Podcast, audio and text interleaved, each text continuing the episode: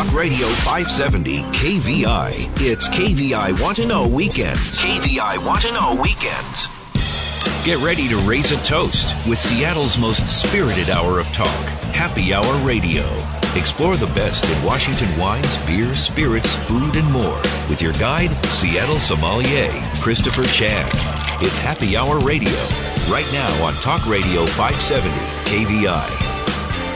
Well, hello, Seattle. Hello, Puget Sound, and welcome to Happy Hour Radio. I'm your host, Christopher Chan, advanced sommelier, your weekend wine guy, and uh, well, soon to be a master sommelier. I hope I've got that master sommelier theory exam coming up uh, this month in July, and I'm excited about the opportunity to uh, test my knowledge, uh, see if, how much I can regurgitate, um, and then you know remember uh, that this is about taking care of the guest. The sommelier role is really taking care of guests and its hospitality. But of course, to be a master sommelier, you are, are much more uh, an educator, a mentor, and of course someone who needs to know, be an authority about the world of wine. And uh, I've been studying. I just finished the uh, Italian Wine Scholar which uh, my friend uh, Tanya Morningstar Darling is uh, one of our uh, instructors, and um, a great great class. Was about 12, 14 weeks. We would meet, we would talk about our reading material, do some slideshows, and then taste some wine, which is really the best part because you get to,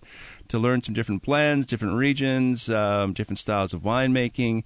Uh, and the class was really um, focused, and so anybody who was in the class is a student of Italy, and they must have uh, a, a passion for wine because there's the tuition is actually rather high and um, I had a chance to meet some really fun people. And one of the people I met was Megan Baroni, and she is a Northwest uh, wine aficionado. She uh, has represented some brands, and um, she's here today to share some of her stories and get to know her. So, Megan, welcome to Happy Hour. Thank you for having me, Chris. My pleasure. Um, did you enjoy the Italian Wine Scholar program? Um, absolutely. Uh, this is my second round of Wine Scholar Guild courses that I've taken and started with French Wine Scholar, and that changed my life in a really amazing way.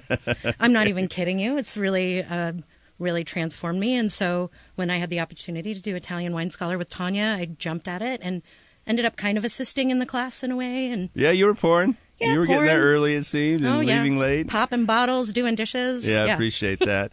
Uh, so, when did you realize that wine was something that you were into? What, what, was your epiphany, or? Well, I mean, there are a lot of key moments in my life. I would say. I mean, from my uncle had a vineyard in his backyard in California, oh. and we would make wine, stomping grapes in barrels. You know, like or like you know those wide bus tubs. Yeah, yeah, yeah. I, I mean, I have a photo of me and my cousin stomping and like little co- coveralls and my cousin's in headgear, you know. And Not lederhosen. it kind of looked like lederhosen. I know. I'm like, yeah. But um, and then I went to college and actually studied music, but started throwing dinner parties and fell in love with food and wine and how they inter- interplay. So, are you uh, you a musician then? Yeah, actually, I play the saxophone and I sing. Really? Is that the alto sax um, or the baritone? baritone? Baritone's sax? my main axe, but wow. um, I also dabble in electric sax. Actually, wow. yeah, a little side project, but um, yeah, wine uh, became this passion. I started working for Trader Joe's. I did that for 15 years. Really? Yeah, I, that's uh, part of my wine journey. Um, wow. Ran the wine program up at the Queen Anne Hill store for a long time and decided to go to school. Hence the French Wine Scholar program. Right. And Reggie, uh, Reggie Dagno Yeah. was my instructor in that course. And she kind of was like, you know, why aren't you doing this more? Why aren't you actually going for this? You Uh-huh. could be working in the industry in a real way. Like, why are you not? And so I started looking for jobs and and ended up with um, the company that I have worked for for a while through the Wine Scholar and the wines themselves. Well, what wine? What wine was it that you said this is cool? This is wow. This is crazy. This is wild. Or oh my goodness, I've I've seen the light. Yeah, well, um, it's really funny. Uh, well, there are a few uh, epiphany wines. A Savennières from Nicolas Joly. or Nicolas Really? Joly. I mean, come on. Come on, that's going to be dirty and just off and weird, and- and- oxidative and, yeah, weird funky. and yeah i like that stuff that All appealed right. to me like it um it just triggered something in my brain i'd never experienced before and it just expanded me and made me think and moved me and i, I always remember think that that trigger is a fight or flight. well i definitely i was like No, it wasn't fight or flight. It was like make out. You know. Ooh, wow. Oh, well, sauvage. Very yeah, I- cool. absolument. So, and the thought of biodynamics appealed to me, like that thought of vineyards being more than just a place that grows grapes. Like it's a systemic, beautiful thing that people participate in, and it's part of this pattern of nature. And so I thought about that, and then I had another wine in that course from Domaine Pignier in the Jura, oh. Jaune. Vin Jaune. And- Not Jean Valjean. This is Vin Jaune. You know, uh, well, maybe people don't know about Jaune, but it's a wine made in the Jura Mountains, and it is pretty much an ancestral wine. So they take this grape Savagnin that's really, really high acid and kind of astringent, um, related to Gewürztraminer as White a side grape, note. yeah. white grape, and they they press it and then they age it in these barrels, but they don't top it off. They let headspace grow. Meaning there's air in the Air barrel. in the barrel. They they call it uh, ouillet en français. Uh-huh. Um, and this yeast veil grows, similar to flora in sherry. Right. Flor is the term for the layer of yeast that sort of sits on top of the the, the, Yeah. the wine. Yeah, it's yeast, and it contributes this beautiful, salty, nutty Right. aroma, Yeah. And I remember tasting that wine and thinking it was like a salted caramel with a squeeze of lemon and like just the most complex flavor explosion. And I drew hearts around my notes. That Oh, night. wow. Oh yeah, like heart eyes. Like I was in. I was just like, who smitten. does this? I remember flipping the bottle around and being like, oh, oh, this is a cool wine importer in, in Portland, Oregon, and thinking like, wow, they're really great people. End of the story. I ended up working for them, so it's been a beautiful and thing. what what company is that? Petit Monde Wine Merchant. Petit Monde. Yeah, Petit Monde. And they have a website? Uh, yeah, it's uh, www.petitmondewine.com. Is that petite with an E at the end? It's P E T I T M O N D All E. right. Little world, huh? Small world. Small world, right. Yeah. Very Really good. cool. So you brought some selections today of some wines that uh, you dig, and I, I thought it was just fun. I know we tasted a bunch of Italian wines, although you did. I was actually gallivanting around the world and missed some of those wines. Yeah, we missed you. Uh, yes, thank you. Um, but we did just finish the exam, and we look forward to our results. Uh, how, what would you think of that test? Um, well, I think that I should have studied harder for Unit 2. I'm going to be real. Um, but Unit 1, I actually felt like I really knew the course. That's good. But then again, that's the meaty materials. That's all Piedmont and all the, the juicy stuff I really love. But, you know, um, I thought there was a lot more on the stuff I didn't study, I'll be honest. Oh, I studied I studied a lot of Tuscany and Sis- well, there was a lot of Sicily questions on there. There were, yeah. Um, but you know that's what makes it great because there, there's really a thousand questions that you can ask, but they only posed a hundred of them, and we of course we have multiple choice. So we we, we get, it's, it's a matter of how you take that test and, and how you approach the. You know, it's uh, what was that um, final answer? Oh, well, yeah, like you have to do these process of elimination. It's a it is a not an easy coursework. I no, have it's to not. Say. No, there for were some questions that like were really thought provoking and like, oh my goodness, what are they asking here? And and um, but it's a it's a big country, of course, uh, a lot of material, a lot of different. Uh, Denominaciones, origin controles, and uh, controladas, garantitas, and things. Um, but here we are. You brought some wines, which I believe are not Italian. no, actually, uh, France. Aha, French. Um, actually, uh, champagne Perfect. and some uh, Saumura Chenin Blanc You're speaking my language. Well, let's go ahead and pour something here. Uh, right. I've got a glass.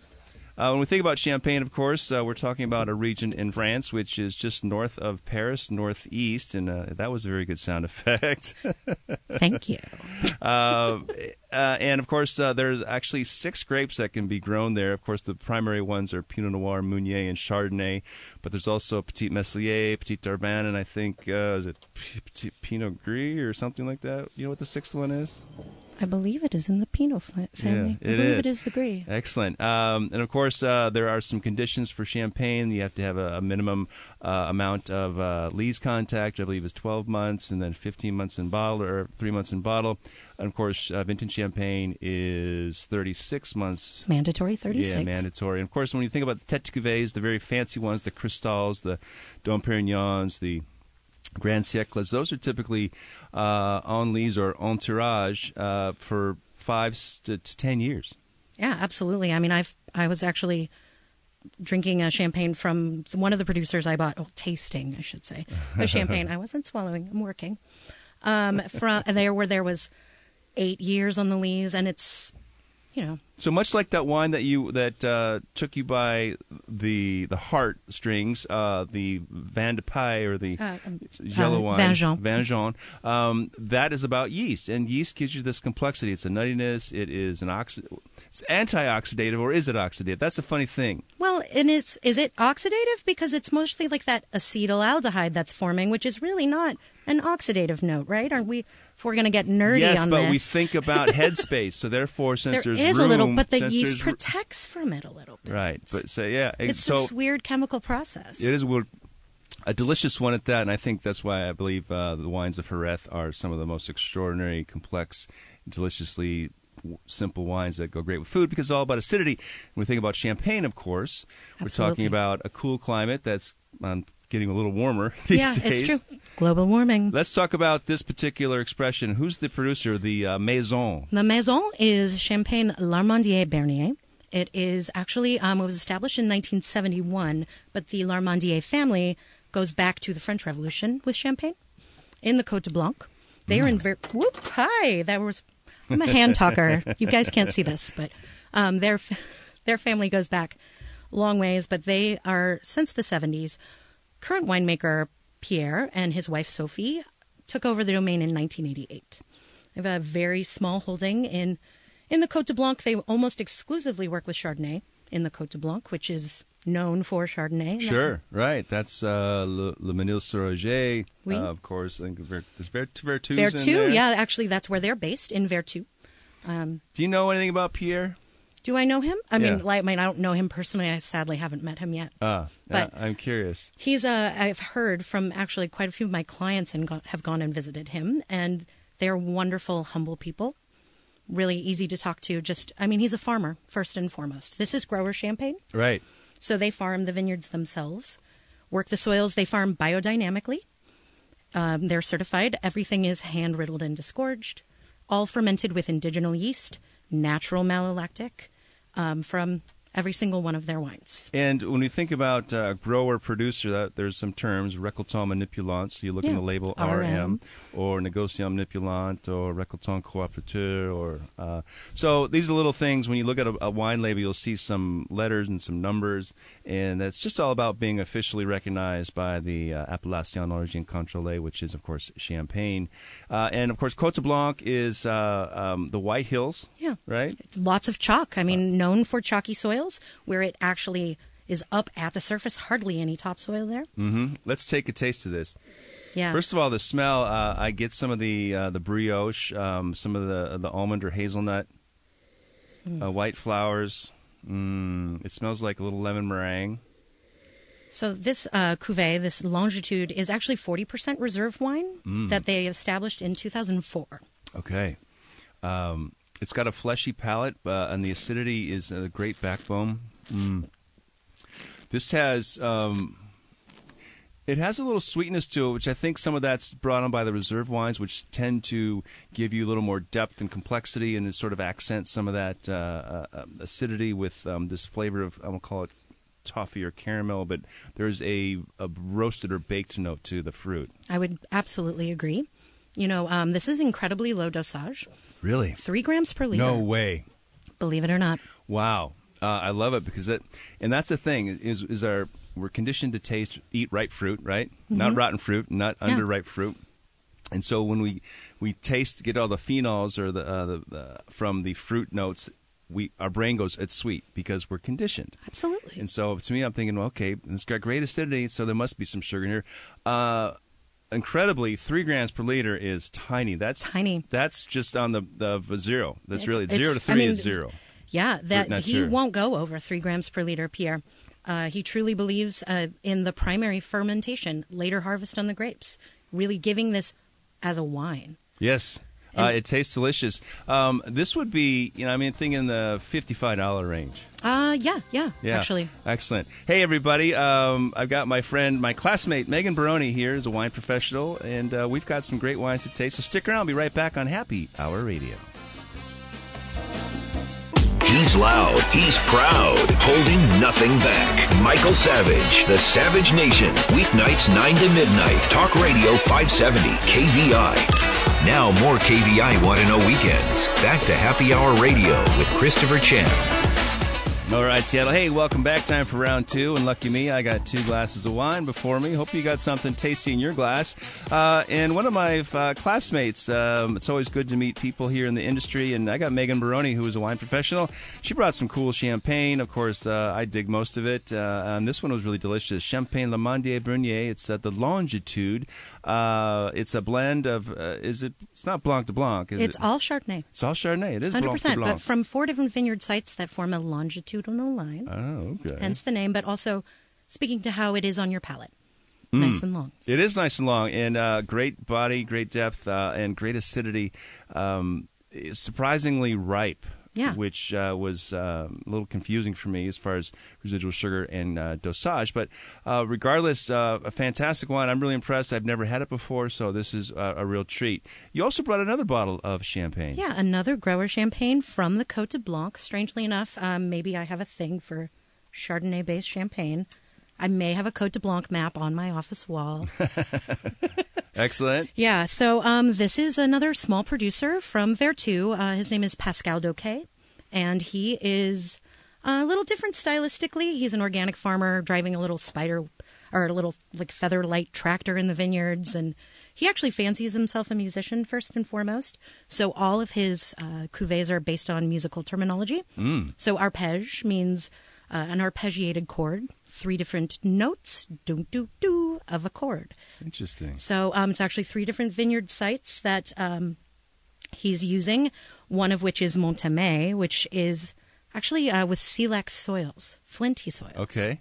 So I, Which I is a little you- different, right? Is, isn't Flint really, really hard compressed chalk? I mean, is that It's what- actually, I mean, it's a different. It's black and uh, really flaky. Oh, it it's is a black. different. Yeah, It is actually flint, like the Flintstone. Flint, like it's matchstick. It'll give that matchsticky quality to wine, like Ah, Puy interesting. Fumé Right. is known for the silex. Yes, and it's because when we think about, I mean, I've always thought Silex was white, right? Just in my mind, because we're talking about we talk about white stones and flint. Yeah, but no, it's it's actually different. It's slightly different types. It is. So, All right, yeah. this is good. Um, I always get this great perspective and learning. So I see the term Premier Cru on the uh, the neck label here. So this is uh, sourced from Premier Cru vineyard sites in those villages, in Vertu, um, Mont Aimé, and Villeneuve. Sure, and uh, Vertu is a very famous uh, Premier Cru village, and of course, when we think about Grand Cru, which we talk about, whether it's in Burgundy, um, even in Bordeaux, the terms don't necessarily mean the same thing. But Grand Cru in Champagne is about the designation of a village, meaning that these grapes of all this of this little neighborhood of a village, which are all 100 percent. Uh, are considered the best of Yeah. the best. It had to do with pricing Yeah. back in during the. I mean, essentially, what was it? The French Revolution. Forgive my memory, but uh, yeah, there was Yeah. a big or like the Champagne riots. I actually think it was the Champagne riots, which is always a great name for a band. I've always Champagne thought Riots. Champagne riots. Come Um, see you're us. right. The Echelle des Crus, and that's it's now since been um, disregarded because people can pay whatever they want to pay for grapes. But I, I as the traditions do make, can uh, go on for a long time in certain uh, cultures, the tradition of having Premier Cru and Grand Cru and grapes, and, and so long contracts. And there are what I want to say there's like 1,700 growers or 7,000 growers in in uh, Champagne. Yeah, but a lot of them are selling their wines to cooperatives. Yeah. And for the Grand Maisons, Grand Marque. Sure. So, um, but there are now a growing number of these small grower producers, uh, récoltants, manipulants, if you will, that are doing really beautiful, expressive wines, doing everything themselves, making artisanal handmade products. And they're often less expensive than a bottle of Cristal or Veuve Clicquot, which is Oh, Cristal. Okay. Yes, most things are. most less things expensive are less expensive but Cristal. honestly like i mean I, i've had the treasure and the joy of having something like that before i've gotten to taste cristal once You, did you go? to You didn't go to that tasting last week where we had that three liter of 2007 Cristal? i did not go to that one but i have you know i've Of course. I've been to events and yes i've tasted it and it's it's lovely Now, this wine particularly, this seems like it's gone through some malolactic fermentation. This is a richer, rounder, Oh, well, fatter style. i like to say that this wine is lazy for cheesy um, that's a patented wine term Mm. um, so lots of time on the lees this is primarily from the 2011 harvest Which was not in declared a vintage, I don't think. Well, there actually the previous producer we just tasted did a um, A? Of, uh, they did from 2011, and I love it. Yeah. Okay. But, you know, sorry I didn't bring it. That's all right. We'll get you on again. yeah, well, just come to come to a party with me. And all right, stuff. that sounds fun. so uh, this producer has uh, some reserve wines. Yeah, um, reserve wine going back uh, usually two or three years. So it's primary. It's from the harvest. So right. And yeah, so disgorged in 2017. So that's had a lot of time on the lease. Yeah, this is great, and I think that's what uh, you know grower producers can do. Um, obviously, it takes money and it takes chalk caves and it takes um, resources to sit on product because we want to go to market and get the cash flow. Uh, but really, the the the value in, in champagne is about someone who took the time. So when people ask me why is champagne so expensive, well, I tell you, this was in their cellar for six years, and so they just just add a penny a day, and then you're talking about thirty dollars right there. Oh, and I mean these are agricultural products, and vintages matter. I mean, bad weather a frost during bud break can kill vintage. Yeah. Kill it. And yet the prices don't necessarily fluctuate that much when it comes to champagne because um, I think some of the well, we won't get into that. Um, delicious wine, uh, and uh, there is a, a website, Petit Monde, petitmonde.com. They can find these. Petitmondewine.com. Okay. I will admit there is a little. Um, it's we're just um, importing and distributing this company. Sure, but you have a but, link. Um, there I would say um, go to your local wine retailers here in the Northwest. Um, lots of sure like McCarthy and Schiering, McCarthy and Schiering, Jay Pike and Western, Pike Jay, and Western, yeah. Mike, I Michael personally, Teer. I, Michael Teer, um, uh, De Rennie, Esquin, uh, Esquin actually requested at Esquin. Ah, there you go. but um, yeah, easy to find all around. Uh, awesome wine retailers in the Pacific Northwest. All our favorite local friends. So. Sure, this is a very um, unique wine. I, am really digging this because it, it's different from the other one. And, and, the first one is, is more in the champagne style that I, I recognize and am familiar with. But this is this is just texturally different. Yeah, I mean, it's uh, for me that long lees aging, and he's really again coaxing ripeness out of the fruit on the primary har- mm. harvest, and it really does bring this. Um, a kind of like nutty toasted hazelnut quality yeah. to the wine and it's that. and that and it under does undergo natural malolactic as well. So again, more richness. Right, and I think when you're inoculating for malolactic, sometimes you'll get more diacetyl because those uh, people want. I mean, if you're inoculating for ML, sometimes you'll get that with uh, the Chardonnays and things.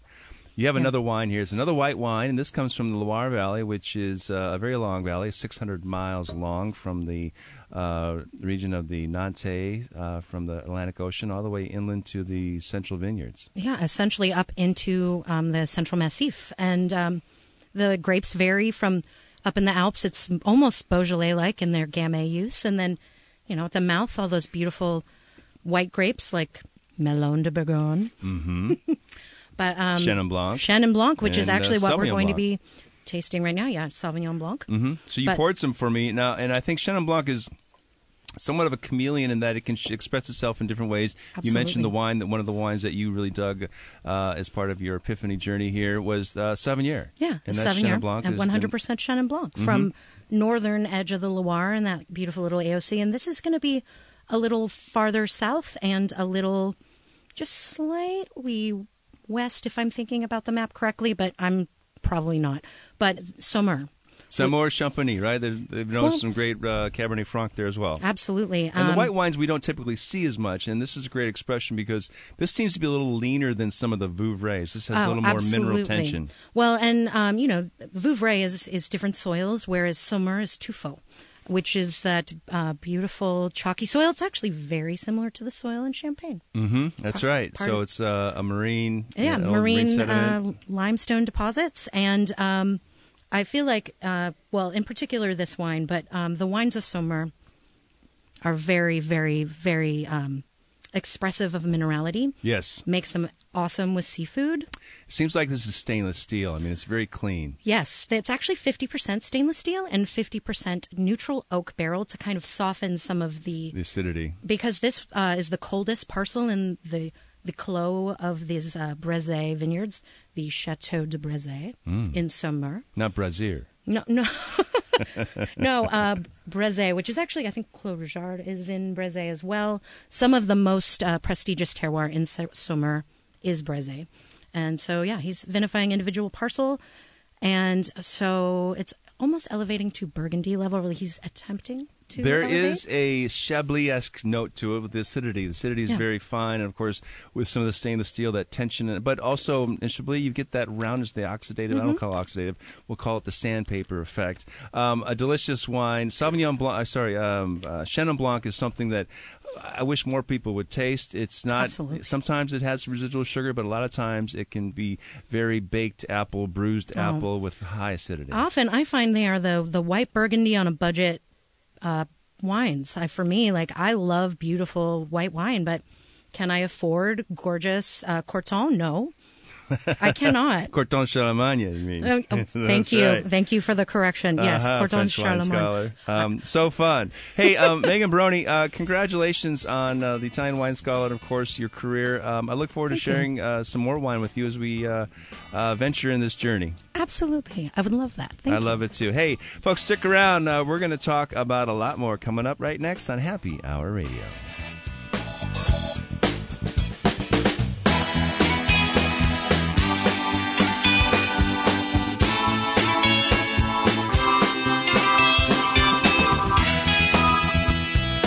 Two regular guys separated by 20 years and a full head of hair. Mark Lee and Van Camp, weekdays 9 to noon. Talk Radio 570 KVI. It's KVI Want to Know Weekends. And you're listening to Happy Hour Radio. Now back to Seattle sommelier, Christopher Chan.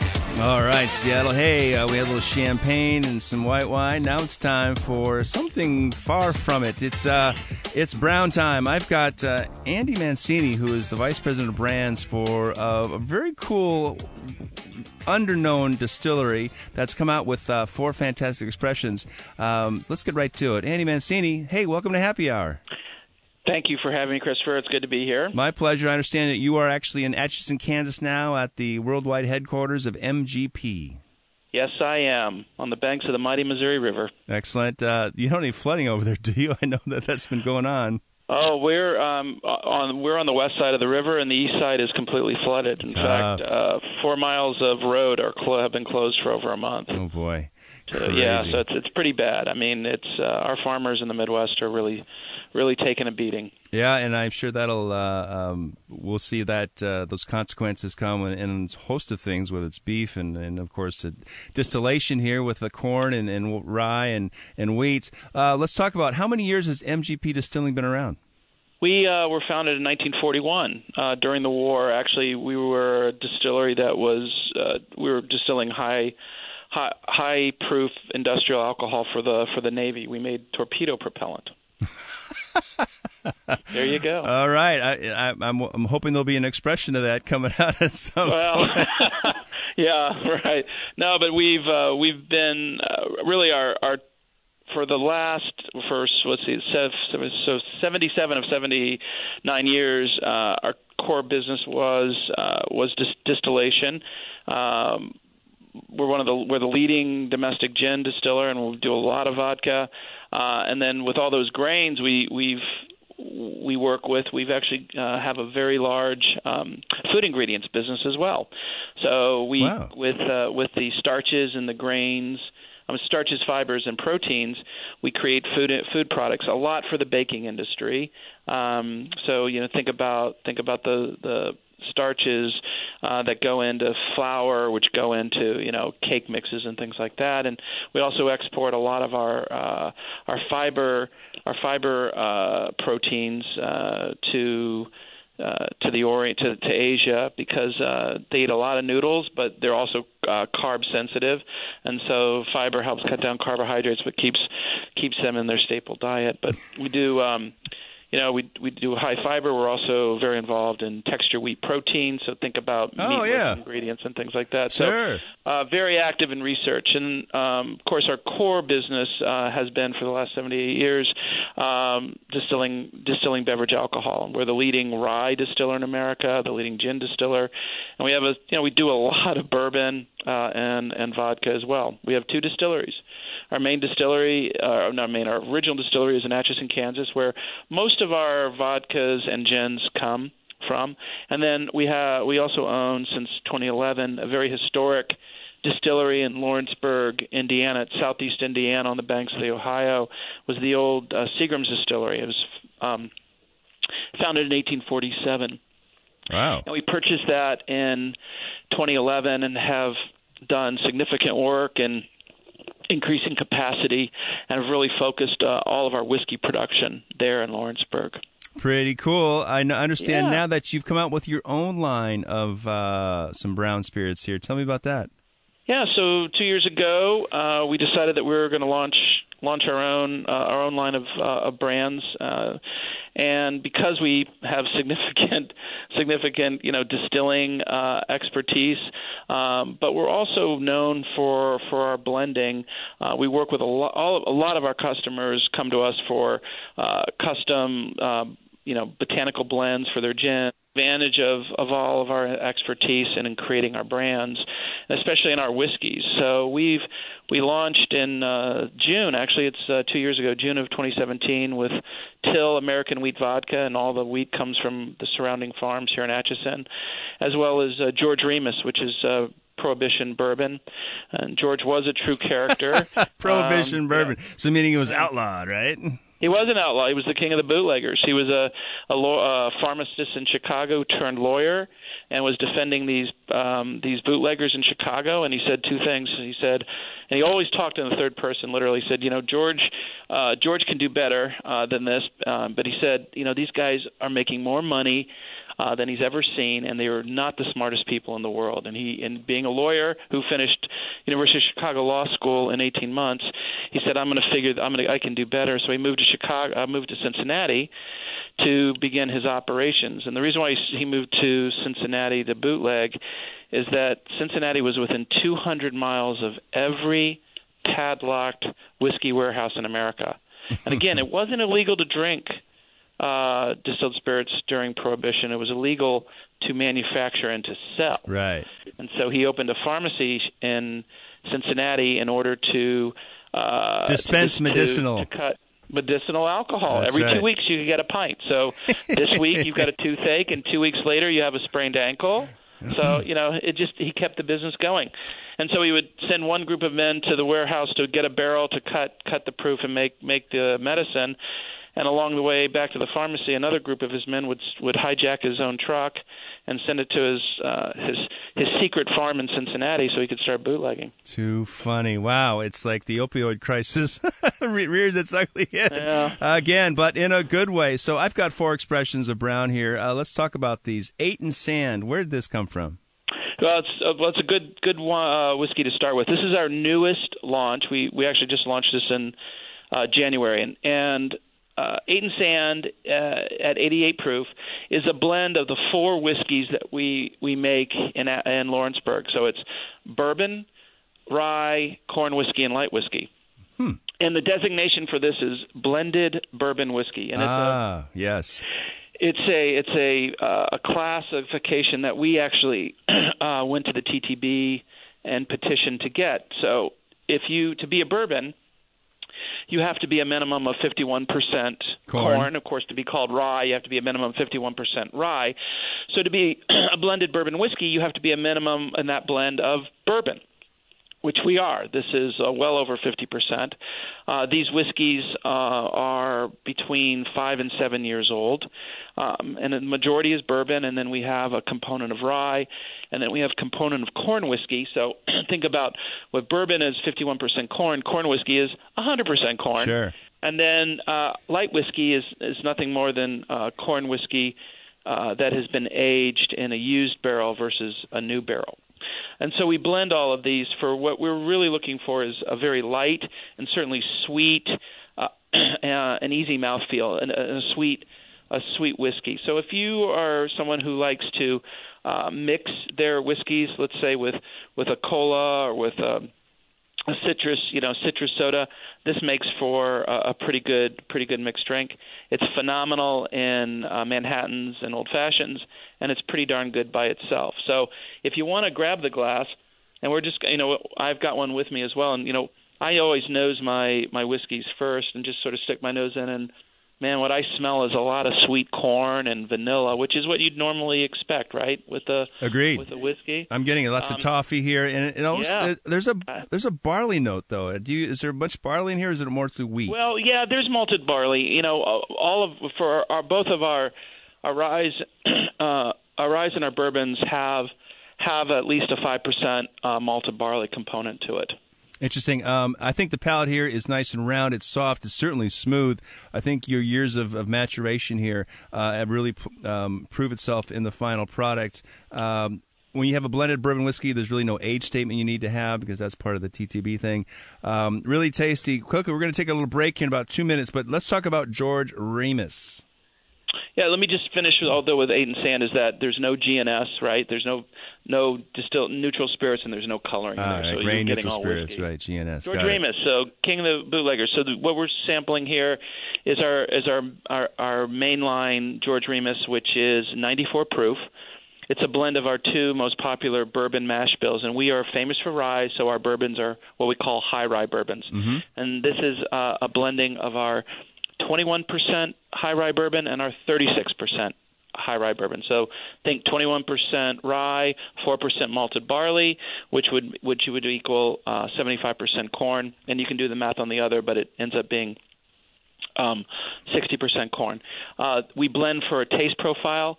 We're looking for classic sweet uh, bourbon up front and the and the nice bite and grip uh, and spice of of the rye on the back. Uh, these bourbons, uh, these whiskeys age from um, they're between six about about six six and a half years. Um, and what we're really we're really focused on here is just a very smooth and easy and easy drink. You want to Yeah, I'm taking a sip. Uh, it is very smooth, but it's also got that spice note on the finish here. Um, Yeah. I'm really digging it. It's got some heat to it, but I think that sort of uh, helps exaggerate some of the spice note. Um, we're going to take a quick little break, and uh, when I come back, we've got Andy Mancini, the Vice President of Brands for MPG and uh, uh, MGP Brands out of uh, Kansas. Stick around, folks. We got more coming up on Happy Hour Radio.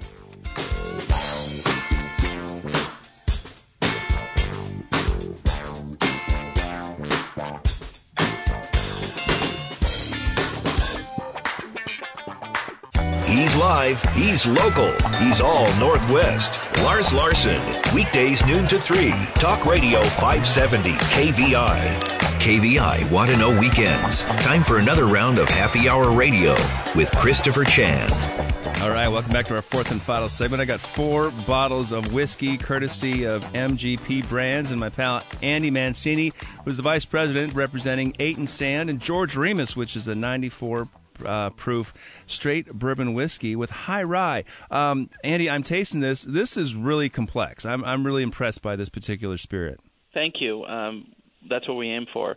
We like uh, 94 proof. We don't chill filter any of our whiskeys, so it prevent, prevents flocking, which is sort of those wonderful fat fat mo- molecules that kind of collect when a, when a whiskey gets cold. But it's also those fat esters really make the flavor and the complexity of the of the whiskey. And uh, 94 also makes a great cocktail without losing kind of the the, uh, the whiskey taste. Yeah, not too hot. Um, interesting. Uh, these are available um, in different states, not quite yet in Washington. You have some some plans to uh, get these we products? are yeah we are we're slowly expanding we're in 13, 13 states uh, so far this year uh, just think about the midwest uh, we kind of have a stranglehold there and then we just uh, recently uh, see last year we launched in Arizona and Colorado and this year we're we're we're we're trying our hand at Texas so we just finished our first launch in Texas Ah. just about 6 weeks ago so we're we're coming west I promise Excellent. It'll just just be a little time Well, we have something called the Remus Repeal Reserve, and uh, it's kind of funny that they, you know, it's they celebrate the repeal even though they were making more money uh, before that. Tell me about this Yeah, particular straight bourbon whiskey. So this is uh, uh, an annual release. It comes out on November 13th on uh, on George's birthday, and our intent is that it uh, all of our the bottles that we make are sold and shipped to retail by Repeal Day, which is December 5th.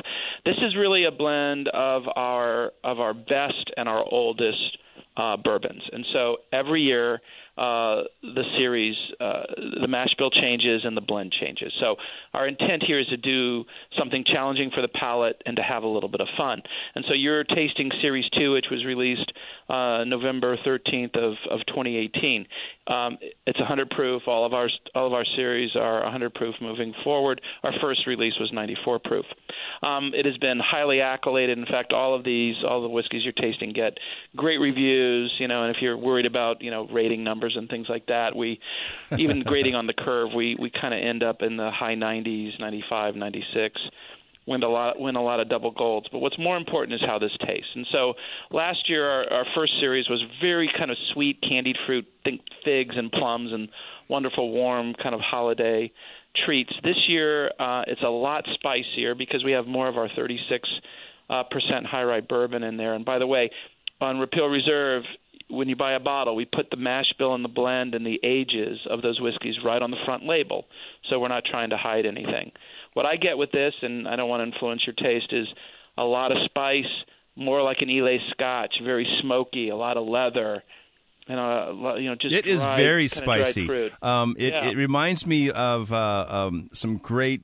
There's a curry note to this. It's got just a lot of maybe it's allspice or there's just a coriander. There's a lot of different flavors that are dancing on my palate. Um, I like the fact that it's it's really smooth for a hundred proof.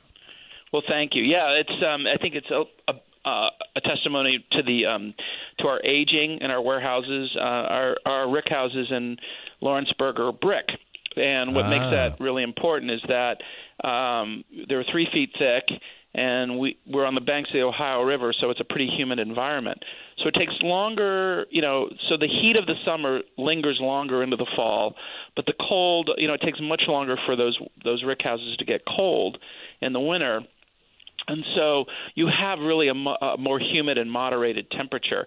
And so what happens is that without these big spikes in temperature, you don't you don't get all that extreme extraction, right? Sucking it back into the wood and then and then the the barrel spitting out the uh, and releasing the the whiskey. So you just get this mellowing over all these years. And again, these are 11 and 12 year old whiskeys that you're tasting right now.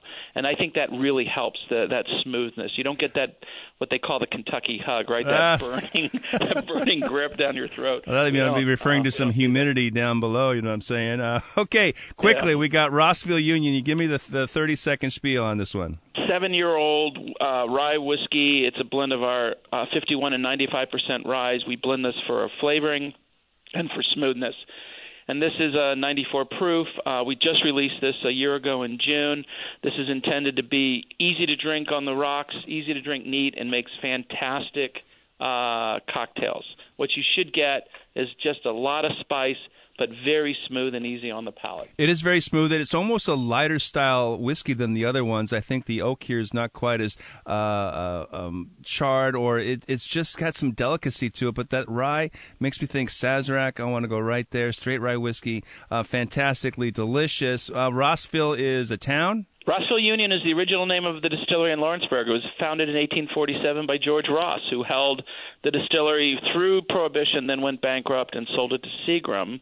in about 19, it was what 1935 he sold it. So cool. Uh, Andy, give me a website. People want to learn more about these fantastic brands. AidenSand.com, GeorgeRemusBourbon.com, RossvilleUnion.com. Fantastic. Hey, I really enjoyed it. A pleasure to talk to you. I look forward to uh, sharing some more spirits, maybe that uh, Till vodka. Thanks, Andy Mancini. Thank you.